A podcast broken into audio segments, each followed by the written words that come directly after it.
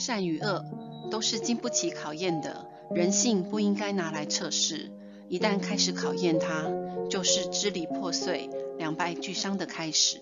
二零二一年韩国电视剧《鱿鱼游戏》这部剧一连夺下台湾 Netflix 单日榜冠军，全球榜第二名，还是首部登上美国 Netflix 单日榜冠军的韩剧，刷新 Netflix 有史以来韩剧的最佳纪录，也让剧中演员知名度暴增。由于游戏是由导演黄东赫所执导与编剧的电视剧。成为近期最具话题性的韩剧。鱿鱼游戏是一九八零年代韩国小朋友之间流行的游戏，在地上画圆形、三角形和方形，组成鱿鱼图案，最后只会剩下站在鱿鱼头的一位胜利者，因此被称为鱿鱼游戏。剧情描述一群在现实社会中欠下巨额债务或穷途末路的人，被神秘组织召集参与游戏。一个人代表一亿韩元，最后一位活着出来的人将能带走全部款项。一共有四百六十五位参赛者赌上性命，挑战六个童年游戏，获胜者可获得四百六十五亿韩元，约新台币十亿元。由于游戏爆红的主要原因是反映韩国社会目前所面临的社会议题，包括贫富差距、失业、就业困难、诈欺等。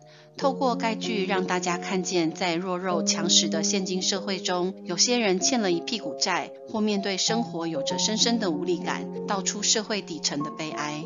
人们在绝望的环境里，为了生存，互相欺骗、算计。知人知面不知心，将人性最真实、最黑暗的一面赤裸裸地呈现出来。一旦遇到生死关头，人心就会变得很难预测。一个好人为了活下去，被迫激发诡谲复杂的人性，为了求生，做出卑劣的行为。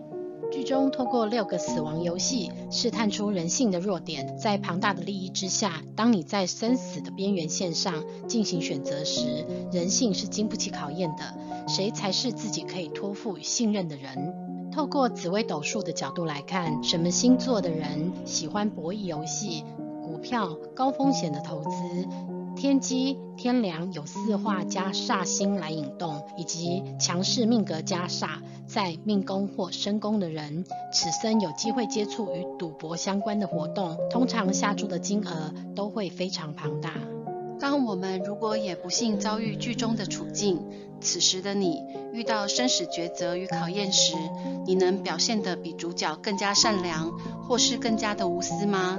相信这是一个很值得令人深思的好问题。还是透过该剧反思，不要虚度光阴，必须更加步步为营地过好自己的人生。喜欢我们的内容，欢迎订阅我们的频道。我们下次再见。